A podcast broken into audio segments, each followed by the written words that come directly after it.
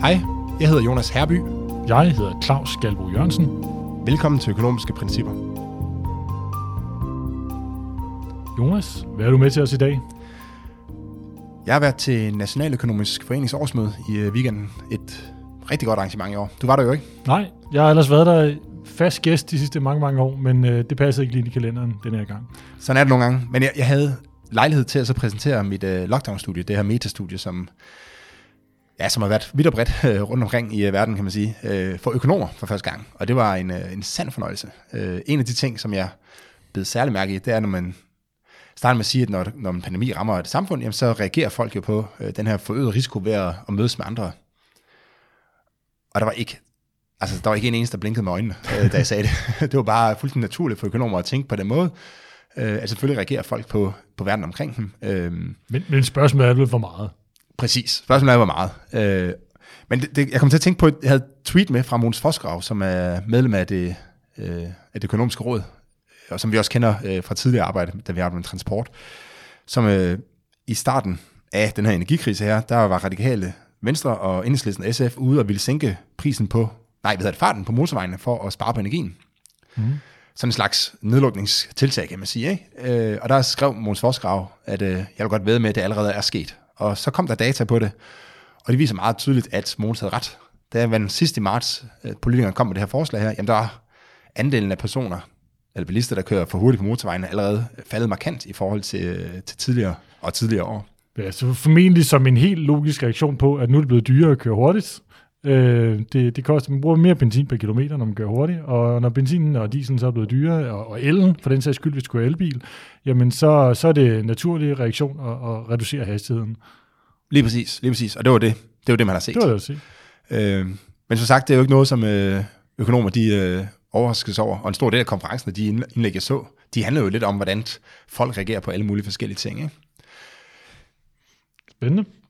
Vi har også fået en lyttermail. Ja, det har vi. Et, Eller et par stykker faktisk. Et par stykker faktisk, ja. Og jeg tænkte, der var faktisk en af dem, som jeg synes, vi lige skulle øh, følge op på. Det er Nikolaj, som spørger, hvad der vil ske, hvis Danmark sælger, sænker elafgiften til EU's minimum, som øh, jeg tror Venstre blandt andet har foreslået at gøre det midlertidigt. Ja. Øh, vil det gøre en forskel for, for danske elpriser?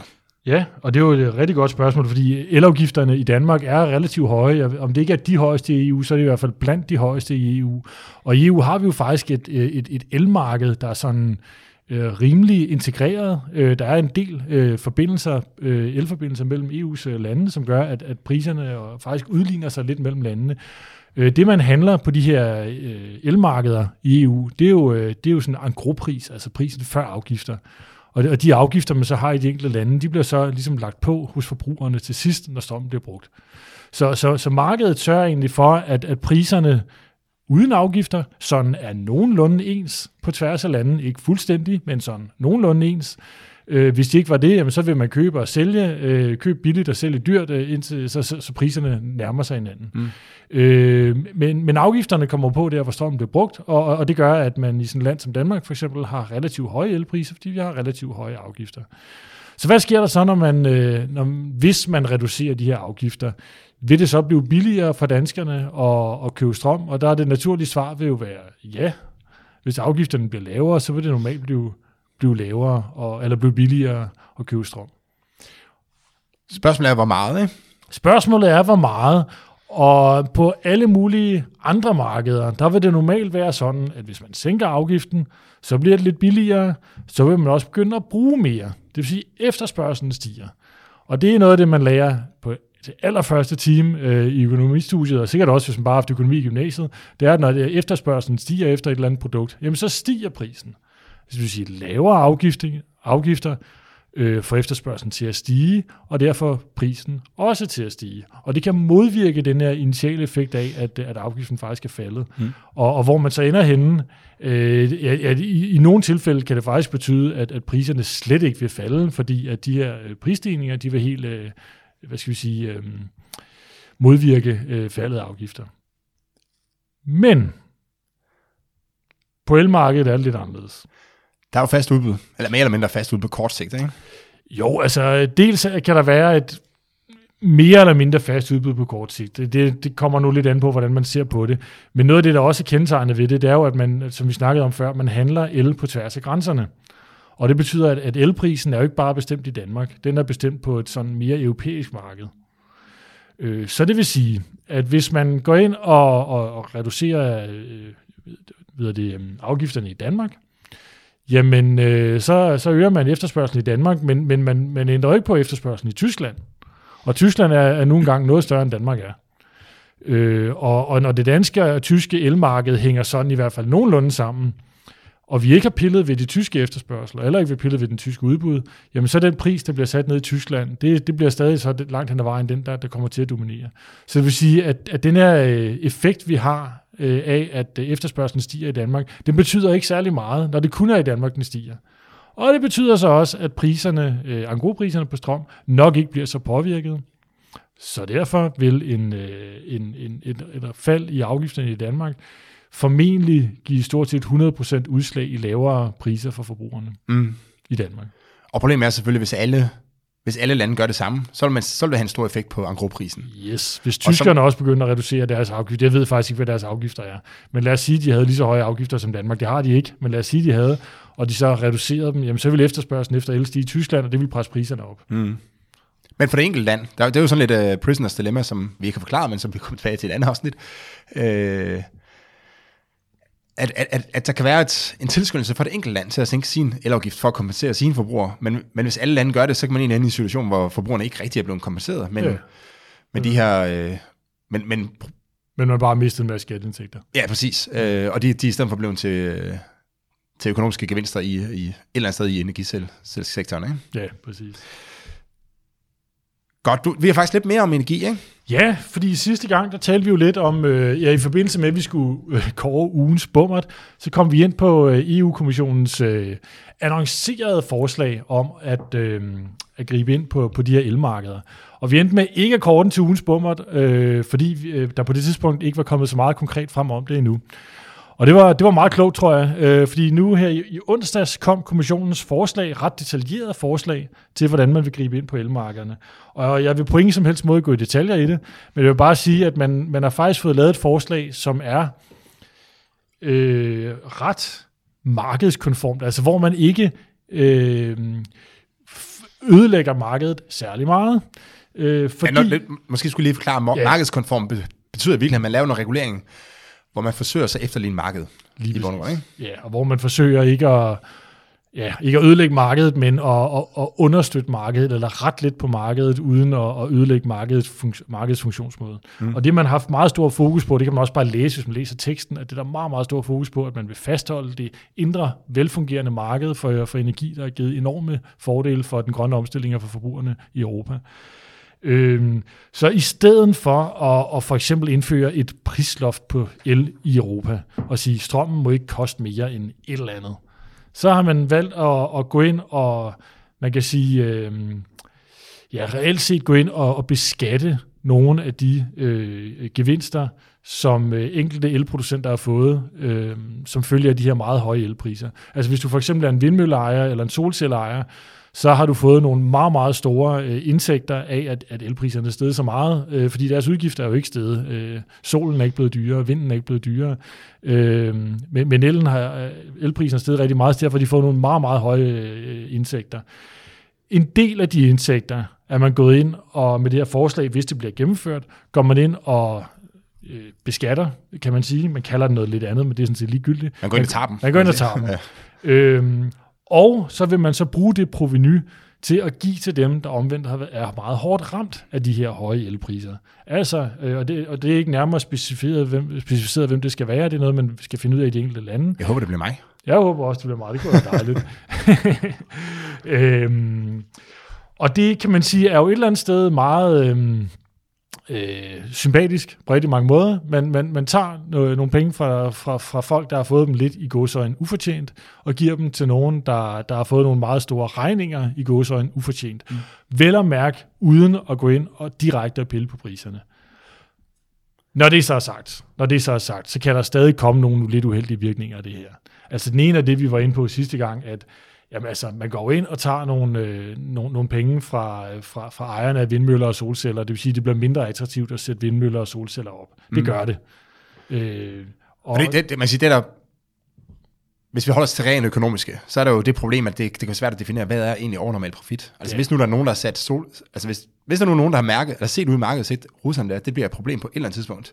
Nu går jeg ind og så investerer i, øh, ja, i, i nogle af de her ting, som kan producere el øh, lidt billigere, fordi jeg tror, der kan ligge en stor gevinst derude. Ikke? Hvis nu Ja. der er nogen, der sidder og gjort det, så må man gå ind og så have sagt, jamen, det som I troede, I skulle tjene penge på, det kommer I ikke til at tjene penge på alligevel. Yes. Og hvis det, bliver, hvis det bliver sådan en tendens i politik, Præcis. hvilket det jo er, kan man sige, så, så, får, så får man ikke løst de her problemer. Nej, så betyder det, at næste gang, så vil de ikke lave den investering. Fordi så Næste gang man tænker, at nu er der, der er altså en mulighed for, at prisen bliver meget, meget høj i fremtiden, så vil man tænke, men jeg mister jo bare den profit, øh, så derfor kommer man ikke ind og løser det problem der. Nej, så derfor kommer man, lad, være, lad man være med at bygge de solceller, og lad være med at bygge de vindmøller. Og det er faren. Jeg vil sige, man, man har gjort meget i det her forslag for at understrege, at det er et midlertidigt indgreb. Det udløber automatisk. Øh, hvis man ikke gør yderligere, det er, øh, der er nogle forskellige øh, tidsfrister, der er i det, og hvis man ikke gør andet, så udløber det automatisk. Så må man så stole på, at, at politikerne ikke bliver fristet til at forlænge det alt evigt. Man har også lagt de her grænser ret højt, øh, i forhold til, hvornår man går ind og i går sådan beskatter øh, de her profitter. Så man har gjort meget for at, at undgå det problem. Men det er der stadig. Et andet lille drøs malur, det kommer også an på, hvordan man, man bruger det her meget formentlig ret store proveny, man får ind for det her indgreb, hvordan man, man, man deler det ud igen. Fordi hvis man bare deler det ud til dem, der bruger meget strøm, så fjerner man jo incitamentet til at spare på strømmen. Mm. Øh, og det kan jo så betyde, at folk bare bruger løs af strømmen alligevel, og så får vi ikke løst det her problem med, at der faktisk er, øh, øh, der, altså, der er mindre gas til rådighed, der er mindre øh, strøm til rådighed dybest set. Øh, det får vi ikke løst, og så kan vi faktisk få presset prisen endnu højere op og gjort problemet endnu større. Så det er meget, meget vigtigt, når man deler de her øh, penge ud, at man øh, gør sig meget umage med at gøre det, som kommissionen også gerne vil have, nemlig gøre det på en måde, så man stadig tilskynder folk til at spare på strømmen. Det ligger forslaget op, også op til, men mm. djævlen ligger i detaljerne, og detaljerne øh, er ikke helt på plads endnu. Vi får se, hvad der kommer til at ske der. Jeg, jeg, jeg kunne have mange andre kommentarer til det der, men... Øh, vi skal også videre til et, andet, til et andet emne, som er lænder sig en lille smule op af. Det er jo, at man i Danmark har gjort noget for at... Øh, for, og, hvad skal man sige? Forsøge at løse nogle af de problemer, som forbrugerne kan få, fordi elregningen stiger. Ja, og allerede har fået. Mm. Og man kan sige, at i nogle lande, øh, nu kan jeg ikke lige huske detaljer, hvor, hvilken land der har gjort, men der er nogle lande, der går man altså ind og så laver noget af det her prislofter. Man kan godt lave noget politik, som er relativt skadeligt.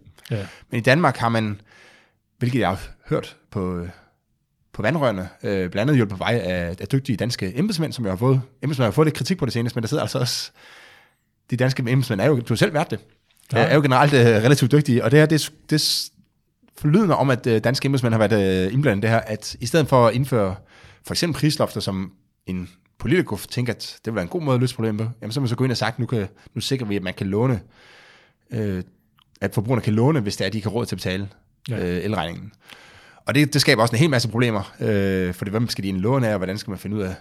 Øh, Ja. Altså der er nogle, nogle elselskaber, de sælger jo til en boligforening, som så fordeler elregningen. Så hvis elselskabet skal stå for lånet, hvem er det så egentlig, de har lånt penge til? Ja. Det kan være svært at, at finde ud af. Der er alle mulige problemer i det. Og når man det så flytter fra den boligforening, vil, øh, har man så en gæld med, eller, eller er det de andre, der stadig bor der, der skal dække for den gæld, osv. osv. Og hvad nu, hvis man ikke betaler? Hvem tager så tabet? Er det staten, der tager tabet, eller, eller er det elselskaberne, der tager tabet? Det har man formentlig taget stilling til, Ja, ja. men, men, men det rejser øh, i hvert fald en masse, en masse spørgsmål. Det gør det, det gør det. Og, men, men det man kan sige, det er, at man har, ligesom du siger med EU's, øh, man har holdt fast i det her med, at priserne på markedet, de skal også fungere. Fordi Ja. at hvis vi sænker prisen, jamen, så får vi ikke løst problemet, som er, at der er for, for mange, der gerne vil have strøm, i forhold til, hvor mange, der producerer strøm. Ja. Så vi skal have reduceret forbruget lidt, ikke? Men det bliver altså ikke, ja, det, det, det bliver jo så ikke på den, fordi det er jo egentlig en, øh, altså det, Det kunne Isoleret set er det jo dårligt, jeg mener, er det et, øh, et problematisk forslag, men fordi man kunne sige, de kan også bare låne i bankerne. Hmm. Altså der er, jo, der er jo marked for at så låne penge, hvis du kommer i problemer. Øhm, og, og det kunne man have løst den vej. Men Måske. det, det positive, måske ja, men det positive her, det er, at, øh, at det kunne have været meget, meget værre. Ikke? Så det bliver i hvert fald ikke bummerten. Øh, men jeg har et andet bud, øh, eller vi har et andet bud, og det er de radikale, som vil have et midlertidigt stop for brugen af strøm i den private sektor til ikke essentielle formål. For eksempel varmelamper, butiksvinduer, kontorer efter lukketid med videre.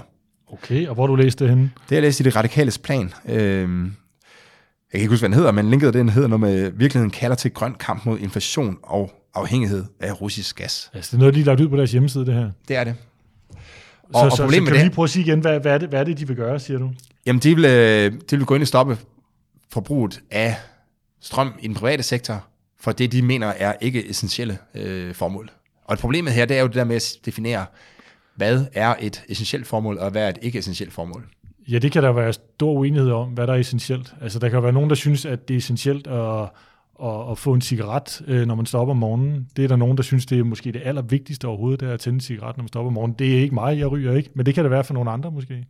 Præcis. Øh, og det, det, det, det, man kan sige, vi kommer tilbage til det for dagens emne, det handler om priser, ikke? Øh, men priser er jo rigtig gode til at, så sige, til at finde ud af, hvad er det egentlig? Altså, vi har jo reduceret strømmen øh, og, og sparet de ikke essentielle øh, ting væk, fordi vi kan jo se, at det danske elforbrug er faldet med 10%, næsten 10%. Ja, det er voldsomt, ja. Øh, nu, og det er jo fordi folk de kigger på deres forbrug og siger, hvad er der egentlig essentielt her?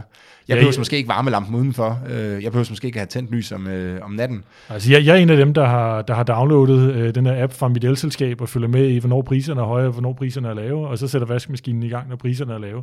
Det, det, og det er jo gjort, fordi priserne er blevet højere, mm. og så er det blevet attraktivt for mig at, at, at tilpasse var, mit forbrug sagt på en anden måde, det var ikke essentielt for dig at vaske tøj mellem kl. 17 og kl. 22. Nej. Øh, det kunne du lige så godt gøre på et andet tidspunkt. Yes. Så du har skåret det væk.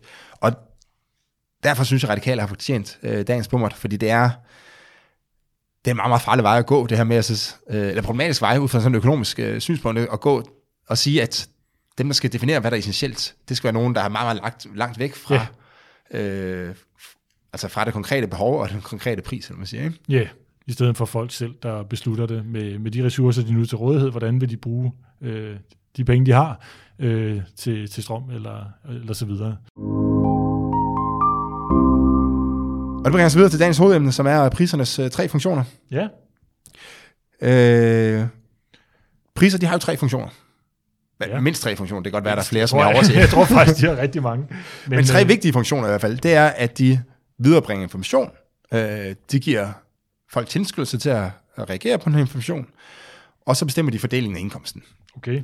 Ja. Og, øh, og fordelingen af indkomsten, det er jo det, som har politikers øh, fokus tit, at man synes, det er synd for nogen, der betaler høje priser, og derfor vil man gerne gøre et eller andet for at, for at sikre, at de ikke skal betale de her høje priser, og så griber man ind i, i nogle gange ind i priserne ved at indføre prisloft, eller hvad det kan være. Ikke? Men ja. i dag skal vi snakke lidt, og det, og det tror jeg, der er, det er der så meget fokus på, så de to ting behøver vi ikke snakke så meget om i dag. Ja. Men måske skal vi lige spole lille smule tilbage, fordi du sagde information tilskyndelse og fordeling af indkomst. Mm. Og hvis vi tager information, det talte vi jo faktisk lidt om sidste gang, og en ultrakort recap af det, jamen det er noget med, at priserne sender et signal om, hvilke varer, der er knappe, og hvilke, eller hvilke ressourcer, der er knappe, og hvilke ressourcer, der er rigelige. Hvis nogle ressourcer er knappe, så er prisen høj. Mm. Og hvis nogle ressourcer er rigelige, så er prisen lav. Så en høj pris siger, spar op, øh, pas på, eller lad være med at bruge for meget af det her. Sørg for at producere noget mere af det, men brug noget mindre af mm. det mens øh, prisen er lav. Det siger, at denne ressource er rigelig. Lad være med at producere så meget af det, og bare brug løs af det. Der er masser af det. Du tager lidt hul på tilskyndelsen, så, ikke så, så, jamen, det er informations, det er informations, det er informationsdelen. Og så kommer over til tilskyndelsen. Jamen, jeg vil godt lige øh, uddybe det her med informationen, fordi ja. de, øh, det er jo det, vi har set på elmarkedet, ikke? Jo. At priserne er steget, og det er jo et... Det er jo, det, altså, du behøver ikke vide, hvorfor i virkeligheden. Ikke? Nu, nu ved vi så, at der er lidt krig i Ukraine, og der har været øh, problemer med at få kul ind til de tyske øh, kulkraftværker, og der er udtørret floder i Frankrig, så når du sidder og følger med i det, kan man godt se nogle af tingene. Men i virkeligheden behøver du ikke vide det. Du har bare fået et signal om, via prissystemet, at der er knaphed på strøm lige nu. Så hvis du kan, så brug mindre og producere mere. Og det er jo så også det, der ligger i tilskyndelsen.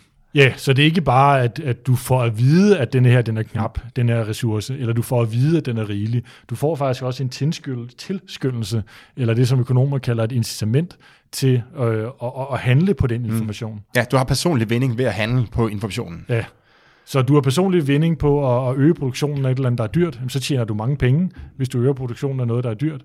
Og tilsvarende at spare på noget, der er dyrt, jamen det har du for eksempel strøm. Hvis strøm er meget dyr, jamen så har du en personlig vinding ved at, at, at spare på det, og øh, omvendt at bruge den, når den er billig. Mm. Øh, så du får informationen fortalt øh, igennem en app, du downloader på din telefon for eksempel, og så får du også incitamentet via din elregning.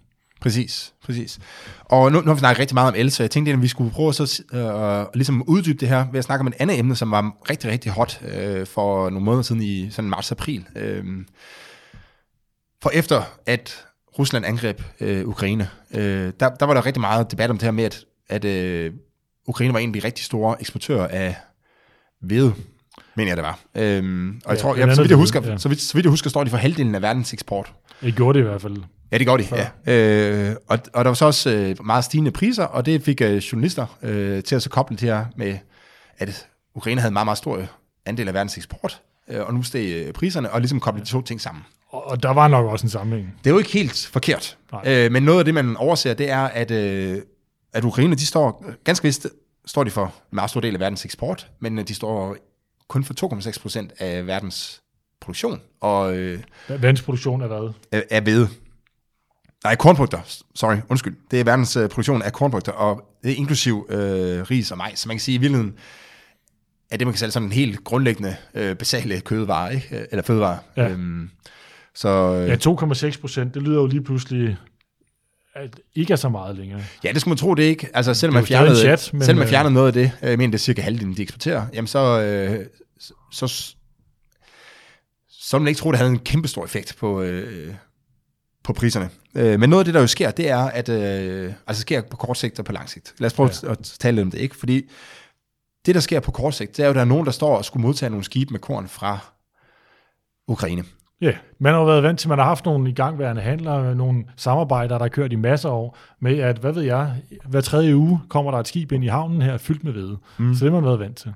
Og så lige pludselig, så bliver øh, havnene i, øh, i øh, hvad det, Sortehavet lukket, og så, så kan de her skibe ikke komme igennem længere. Så står du der i øh, et eller andet øh, land, det var vist primært afrikansk land, og siger, jeg har brug for hvede. Lad os bare sige, det er hvede. Jeg kan faktisk ikke huske, om det er præcis hvede, men lad os bare sige, det er hvede. Jeg har brug for hvede til, øh, til at spise og til at indgå i min produktion osv. Jeg skal skaffe noget ny hvede. Og så er det, går ud på markedet og siger, hvem kan, levere, hvem kan med kort varsel øh, ændre deres, øh, altså sende noget hvede øh, til os. Og så får man jo det her, det, og det, for at få det, så er man nødt til at give nogle høje priser, ikke?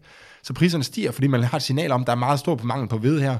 Ja. Er der nogen, og, og på kort sigt vil det jo typisk være lidt sværere at så omdirigere. Ja. Øh, altså veden, fordi hvis du først har leveret det ud til, øh, til en eller anden møller, øh, så, så, så er det svært at så få det transporteret derfra tilbage, og så hele vejen tilbage til, til Afrika. Ikke? Så, så på kort sigt er der brug for en høj pris, som giver folk incitament til at sige, okay, whatever, vi uh, lukker lige produktionen af øh, hvedøl i øh, Australien, og så det skib, der er på vej hertil, det sender vi nu til, øh, til, til Afrika, øh, som erstatning for det ukrainske hvide. Så man får den her meget, meget kraftige prisstigning lige efter krigens udbrud.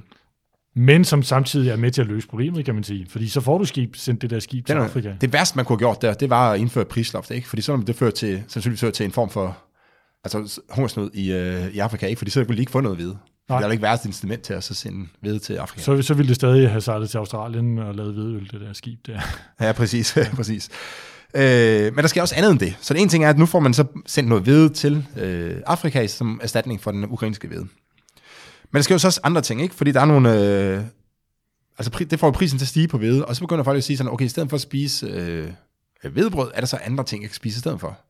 Så må man selvfølgelig skifte til andre kornprodukter og, og spise øh, ja, rugbrød, vil vi se gøre i Danmark, ikke? øh, øh, men man kan også skifte til, til majsprodukter, så i stedet for sådan øh, hvedetortillas, så spiser man majstortillas. Ja, altså, og, og dem, der bruger rigtig meget hvede, det kunne være, øh, jeg ved ikke så meget om hvedemarkedet, men altså, det kunne være nogle store industribagerier, som lige præcis kunne skifte over og bruge nogle andre kornsorter. Det måske bare en andel. Altså i stedet Øh, ja. for at bruge 80% hvede, så siger man, så bruge 75% hvede. Ja. Øh, eller man kan også skifte i kvaliteten, ikke? Det kan være, at vi siger, at der er en en kvalitets hvede, som man kan bruge til fødevarer, men vi kan faktisk godt sende ind, altså vi, vi har haft meget fokus på at skabe noget meget højt eller kvalitetsbrød, men vi kan godt bruge noget lidt dårligere hvede, øh, så man får mere af den, af den højkvalitetshvede, der nu Ja. skulle til andre produkter.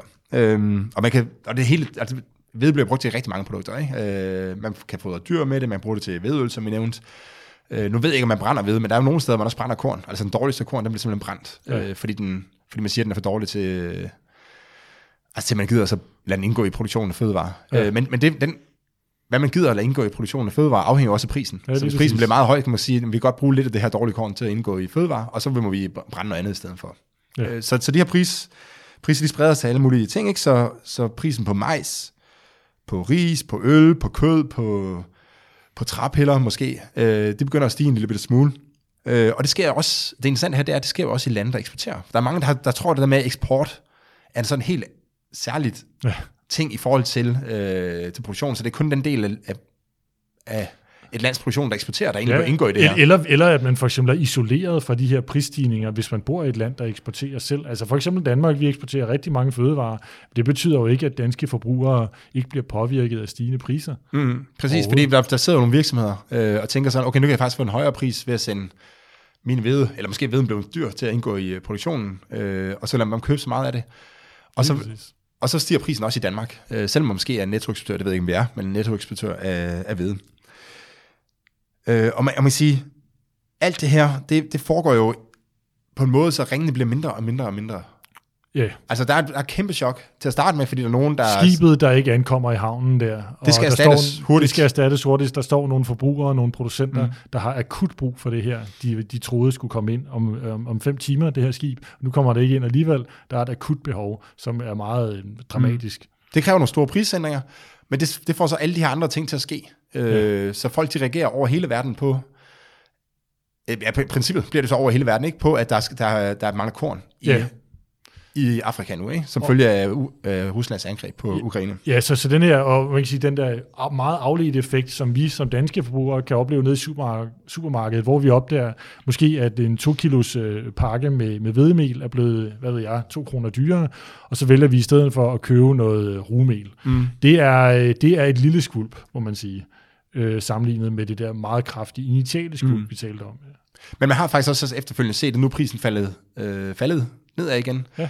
Og den var begyndt, som jeg nævnte, så var den begyndt at stige før krigen. Og hvis man tegner sådan en streg, nu er det lidt tid siden, jeg kigger på det, men øh, hvis man tegner sådan en streg, så ser det ud, som om man egentlig er tilbage på den sådan vækstkur, den ligesom var begyndt på. Ja. Øh, det kan man selvfølgelig ikke vide, fordi jeg ved ikke, hvordan det har set ud, hvis ikke man har gjort det. Men man kan i hvert fald se, at der er en meget, meget kraftig stigning, og så begynder den ligesom at flade ud igen efterhånden, som det her spreder sig. Man kan, man kan måske sammenligne lidt med at så tage en kop vand op af en spand med vand. Så hvis du fjerner koppen, jamen så opstår der et hul i, øh, i, i vandet. Øh, men, men så søger alt det andet vand jo hen imod, og så opstår nogle, øh, nogle dønninger og nogle bølger, og så når man til sidst så falder det hele til ro på en lille smule lavere niveau. Ja, der er lidt mindre vand i spanden. Det er der, fordi Ukraine kan jo ikke øh, producere så meget, og eksportere så meget korn, som de kunne før. Øh, men, så, der, så der er mindre øh, hvede på markedet, men man har ligesom fundet et nyt leje, hvor priserne er lidt mere i ro igen. Ja, og, og man kan sige, at effekterne har fordelt sig, så i stedet for at ramme nogle få meget, meget hårdt, øh, så, så har de lidt mere fordelt sig til, at der er mange, der bliver ramt en lille smule. Og nu taler vi ikke om ukrainerne selv, øh, nu mm. taler vi, fordi de er jo selvfølgelig meget ramt, hårdt ramt af den her krig, det er klart. Nu taler vi altså om, øh, om, om, om de modtagere, der er rundt omkring i verden af, af de eksportprodukter, som, som ukrainerne havde. Mm. Ja, jeg sige, hvis, nu, hvis ikke der var... Altså det, der sker jo, fordi at folk... Så længe man prismekanismen virker, så er folk tilskyndelse til at så reagere på det her, øh, som vi var inde på. Så folk begynder at sende korn til Afrika. Så når, hvis nu man ikke havde det, altså hvis man havde simpelthen havde forbudt Havde forbudt at det sagde, at man, ikke må, man må ikke ændre på sine eksportruter, for eksempel. Nu skal alt korn bare køre i den samme, øh, de samme strømme, som det altid har gjort. Jamen, så vil hele prisstigningen slå igennem i Afrika, og så vil det kun være dem, der bliver ramt. Øh, altså, hvis nu alt viden. Ja, og så vil de Det er blive ramt, ikke? så, så vil de blive ramt meget, meget hårdt. Lige præcis. Ja. Men, det, men det undgår man så. Og jeg skrev, øh, det var handlet så godt om gas, men jeg, jeg lige omskrev lidt, fordi jeg har sådan et citat, som jeg, som jeg selv har stjålet fra Milton Friedman, som jeg synes øh, beskriver det her meget på et smukt vis, synes jeg. På denne måde spredes krusninger ud over i stadig bredere kredse, og prisændringerne overfører informationer til mennesker over hele verden om, at der er et mindre udbud af hvede, eller mere præcist, af et eller andet produkt, de er involveret i at producere af årsager, de måske ikke kender, og ikke behøver at kende. Og det var det, vi var inde på med, med elprisen også, at de behøver ikke at vide, at der er krig i Ukraine. De kan bare se, observere prisen. Den øh, bevæger sig op og ned, og giver sig den her tilskyndelse til på en eller anden måde at få ja, for enten spare på det, eller, Ja. øh, eller producere det. forældrene til mødes. Og det, og det smukke ved det, det er, at, at, at, at det øh, bidrager så faktisk til at afhjælpe den mangelsituation, der opstod til at starte med. Mm. At når vi alle sammen øh, tilpasser vores adfærd en lille smule, øh, som reaktion på de prisændringer, vi også er blevet udsat for her i Danmark, jamen så, så, så hjælper vi faktisk øh, folk i resten af verden øh, med at, øh, at få den her mangelsituation øh, afhjælpet, øh, så, så, så vi alle sammen tager vores lille bitte øh, del af, af, af byrden, øh, så, så det ikke er nogen få, der skal stå med, med hele med hele aben. Mm. Øh, ja. Det her, det minder mig faktisk om, at, at når man har, altså vi har også katastrofer andre steder i verden. Altså der er jo hele tiden katastrofer, øh, der rammer forskellige steder. Øh, og når der er det, så er der altid en, øh, hvis der er nogen, der prøver på at tjene penge på det. Altså hæve prisen på, nu mangler håndsprit, så hæve prisen på håndsprit øh, i starten af coronapandemien for eksempel. Ikke? Mm. Altså er der, nogle steder er der simpelthen en lov for, at det må man ikke gøre. I USA har de sådan en lov mod, øh, mod at hæve priserne i forbindelse med katastrofer. Men der er også sådan en moralsk øh, udskamning, kan man sige, af folk, der gør det. Men det er jo det er faktisk ikke altid i samfundets interesse, at man gør det. Eller det er meget sjældent, vil jeg sige. Man, man kan godt forstå den der udskamning, fordi det bliver jo øh, betragtet som usympatisk at profitere på andres ulykke, mm. og det kan man godt forstå. Altså, øh, ja, altså, hvis du står der og sætter håndsprit, og lige pludselig er håndsprit blevet helt nødvendigt for at øh, begrænse corona-udspredning, eller øh, spredning af coronavirus, at man så øh, skal score megakassen ved at hæve priserne på det der håndsprit på grund af det, det kan man jo godt forstå, det bliver, øh, det, det synes folk er usympatisk. Mm. Men men der er nemlig et kæmpe stort med, ikke? Ja. Det er, man vil gerne have folk, de... Øh, altså enten spare på det, og sige, nu skal du ikke... Øh, altså, hvis du kan bruge håndvask, for eksempel. Hvis du kan vaske fingrene i stedet for, ja. så gør det i stedet for at bruge sprit, fordi sprit er ret, ret dyrt. Ja. Hvis du holder os fast i... Sprit er en knap ressource, mm. øh, kan man sige, ja. Øh, men, det, men det kan også være, at du af urensagelige årsager har øh, 4 liter håndsprit til at stå hjemme i, øh, i dit skab, så det vil du egentlig gerne have bragt på markedet, kan man sige. Ikke? Altså, der var nogen, der solgte ja. det over... Eller, eller, eller, eller som vi så, at der var nogen, der var i stand til at producere håndsprit øh, ud af tequila, og hvad mm. ved jeg, det lugtede godt nok forfærdeligt, men det virkede til synligheden. Øh, så, øh, ved det, øh, så kommer de lige pludselig på banen, når prisen er blevet høj. Men det vigtige her, det er, at priserne fungerer til at så give, altså til at så for, at folk de sparer og eller producere ekstra, øh, der hvor de kan. Ikke? Og, og det, det er interessant her, man kan jo godt sige, man kan godt sidde som politisk og sige, at øh, det, det burde virksomheden gøre alligevel. Men det, en ting er, at det gør de ikke, for de har jo også en forretningsdrive. En anden ting er, at det er jo ikke sikkert, at de har fået en idé til, til det. Altså det er ikke sikkert, at de tænker, hvis ikke de får prisen gennem øh, prissignalet, tænker, at jeg kunne faktisk gøre en samfund en tjeneste ved at så omstille min produktion til at producere øh, håndsprit. Det er ikke sikkert, at de har den, får den tanke, hvis ikke de kan se, at prisen på håndsprit er, er med mig høj. Jeg kunne jo faktisk godt omlægge øh, min produktion. Præcis. Og det her, det sker bare, altså det sker alle steder. Hvis du ser en høj pris, jamen, så sker de her tilpasninger, øh, hvis de får lov til at gøre det, vel at mærke, af politikerne. Det var alt for i dag. Det var alt for i dag. Husk som altid at sende os uh, mails på principperne gmail.com. Uh, øh, så svarer vi enten på mail eller, eller her i, i programmet, uh, som vi gør i dag. Tak for i dag. Tak for i dag. Få mere økonomisk indsigt næste gang, hvor vi uh, endnu en gang vil begive os ud i at forklare, hvorfor verden ikke er så simpel, som man tror, og hvordan det økonomisk teori og empiri kan hjælpe os med at forstå, hvordan verden hænger sammen. Du kan finde links og læse lidt om Claus og mig i øh, show notes, øh, hvor du også kan finde vores øh, Twitter-handles. Tak for i dag.